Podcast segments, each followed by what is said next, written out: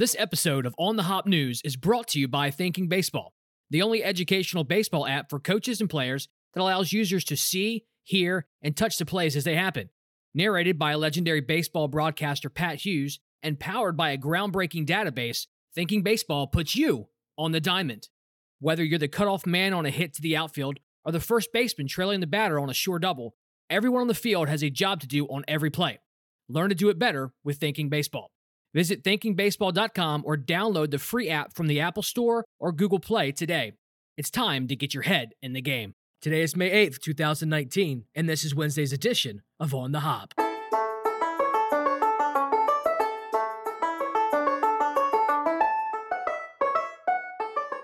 Good morning, good morning, baseball enthusiasts. Welcome to On the Hop, a daily baseball podcast focused on delivering up to date news from around the league. So I don't sound much better, and I'm on the verge of passing out, but I'm a dedicated son of a gun, so here's your daily baseball news, gosh darn it. Last night's lightning malfunction delay between the Athletics and Reds at Oakland Alameda County Coliseum did not phase Oakland starting pitcher Mike Fiers. helped by ridiculous defensive plays by Jurickson Profar, who made a diving play in shallow right field, and Ramon Laureano's theft of Joey Votto's potential home run shot. Fiers finished the contest, allowing no hits and a 2 0 victory. It was the first no hitter of the 2019 season. And how many pitches do you think it took him to accomplish this feat? Only 131. This was his second no hitter of his career, with the first coming during 2015 as a member of the Houston Astros. Even the Cincinnati Reds Twitter account was impressed with the performance. At around 1:31 a.m. Eastern Time, they tweeted, "Hey Athletics, your pitcher is throwing a no-hitter. Just thought you'd like to know. Best regards, Reds." No matter what side of the coin you are on, everyone can appreciate a no-hitter. And if you aren't impressed with them, just go kick some rocks. As I've mentioned before in my other baseball show, the Ball Mitt podcast, I don't get too caught up in potential signings or following the buzz of unsigned players and the rumors that are associated with them. Quite frankly, it's exhausting, and I know I'll hear about it soon as it's official. So I just I don't bother with it. If you enjoy following the drama, that's completely okay. I get it. It just doesn't interest me. What does interest me is when it finally happens and the implications that go along with the deal. However, this issue with Dallas Keuchel is a little different, mainly because he has been so vocal about his situation. Keuchel, who remains unsigned, defends his actions. Here are some of his comments concerning his unemployment. If you would have asked me on the first day of free agency, I would have said no way I'd be here on May 6th. This was not the plan at all. I would love to be out there playing ball and helping a team win. Because to my career at this point, I've done more winning than I have losing and at a much higher clip. So, what team wouldn't want me to be out there? Am I the best at this point in time? No. But am I more than or better than some of the offers I've been given? Absolutely. He continues, That's not me being greedy. That's just my compensation in the market from what the analytical data is telling me. I didn't come up with this. The front offices came up with this. So now they're trying to tell me I'm less than what the analytical data is saying. How is that possible? And it's not like Keuchel isn't getting offers. He's turned down plenty of offers that everybody's best friend Scott Boras has thrown at him. Keuchel says, I told him no on numerous deals because it's about principle. It's about fair market value, and I wasn't getting that. Keuchel even makes reference to people tweeting at him, telling him to stop acting like the Le'Veon Bell of baseball. As always, I want to push you toward the article listed in the show notes to give credit where it's due, but I'm starting to even be very leery of Keuchel getting signed at all, even when the deadline appears and teams won't need to give up a draft pick to sign a free agent. I think the only thing that can save Keuchel this year is for a major injury to occur so he can step in. My gut tells me that this may not end well for Keuchel. David Hill over at calltothepen.com reports that after Trevor Bauer gave up eight runs on 10 hits Monday against the woeful White Sox, the internet tough guys went to work. Bauer has received numerous comments on Twitter and Instagram, one of which simply said, Could you please kill yourself? The other comments are not appropriate for a PG rated podcast, but are easily accessible if you want to read them for yourself. Bauer responds with stop online harassment, bullying, and hate speech. And it is sad that people who are in no way connected with Trevor Bauer or anyone that they insult while hiding behind their computer screen feel that it is necessary to make these comments. I understand that Bauer's outgoing personality can irritate some and attract the worst types of people because, well, the internet. But what's more alarming is this stuff happens all the time. Now, I consider myself to have fairly thick skin. I don't mean that terrible things don't affect me. They certainly do. I'm human. I have a heart. I've just learned to process them, deal with them, and push the thoughts aside. It's taken me a while to get to this point. But it is unfortunate that this is getting a lot of attention because it has happened to a celebrity. What about those that get attacked often who have no one backing them up? They don't have the support of 155,000 followers. It's just something to think about as you pass by people on the street or at work and you have no clue what has happened to them just that morning. To those keyboard warriors out there that make this nonsense a habit, go outside sometime and let the sun shine on your face. It may do you some good. Injured list updates.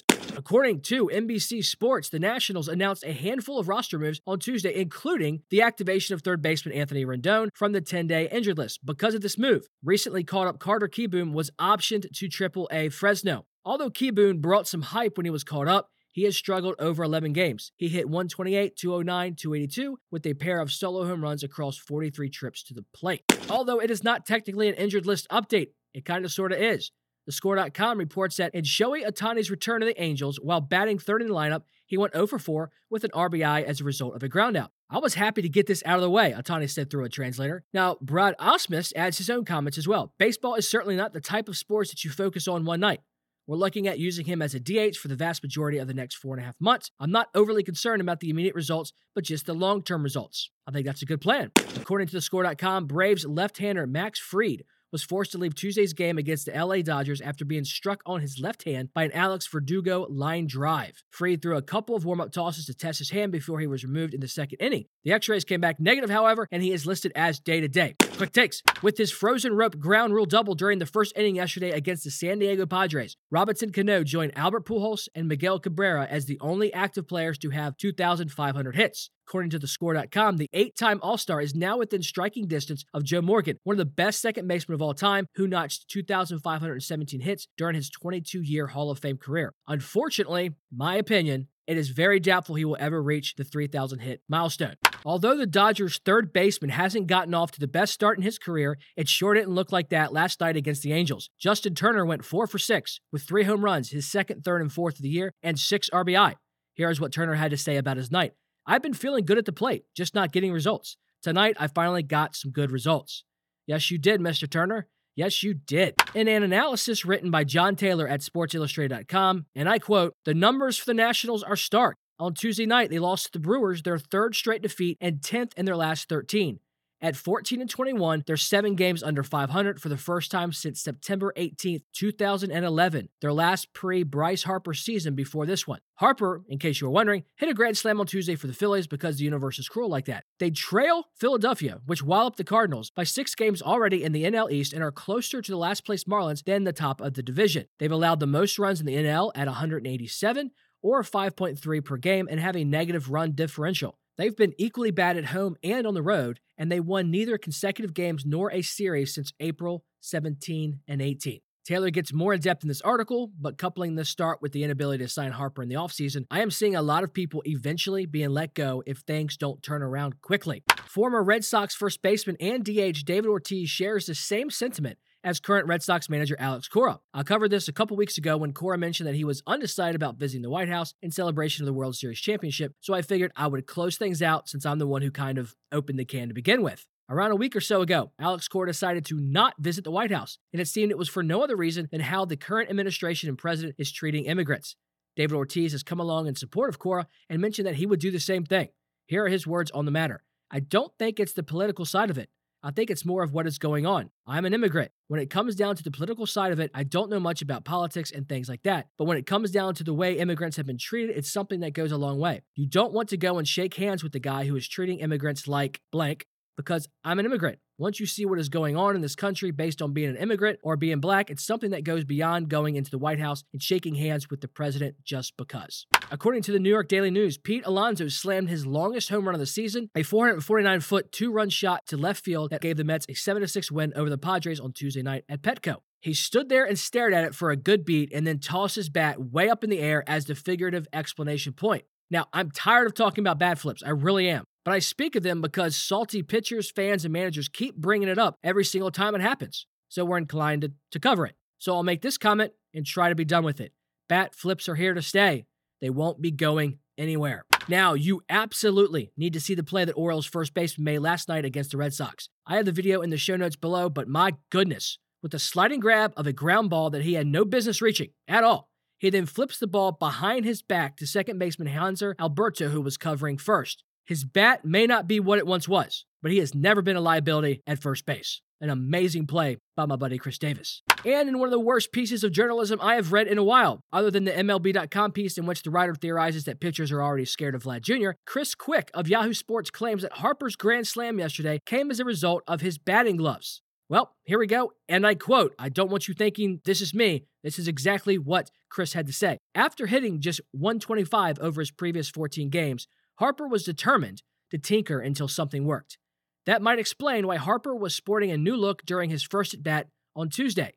The 26 year old Harper decided to shed his batting gloves, hoping it would get him back on track. Harper walked, but he wasn't happy with that result. The a natural grip just didn't feel right. So Harper decided to go back to his batting gloves in his second at bat. The result? A grand slam. End quote. So let me get this straight. He's been struggling with hitting while wearing batting gloves. So he decides to give it a go without them. He walks, which, if I remember, having a good eye and not swinging the bat is the only way to achieve a walk. He didn't like walking, so he decided to put his gloves back on, which again, I remind you, was part of his tinkering in order to hit better. And then he hits a grand slam, and it was a result of putting the gloves back on, which he was wearing during his slump the whole year. What changed? No tinkering happened. You can't make this crap up. And finally, Kris Bryant does it again with the game winning walk off home run last night to put the Marlins away. I'll send you off with the call from the Cubs broadcasting booth. Take a listen. I'll talk with you tomorrow. Almora runs. Bryant in the air deep. Is it enough?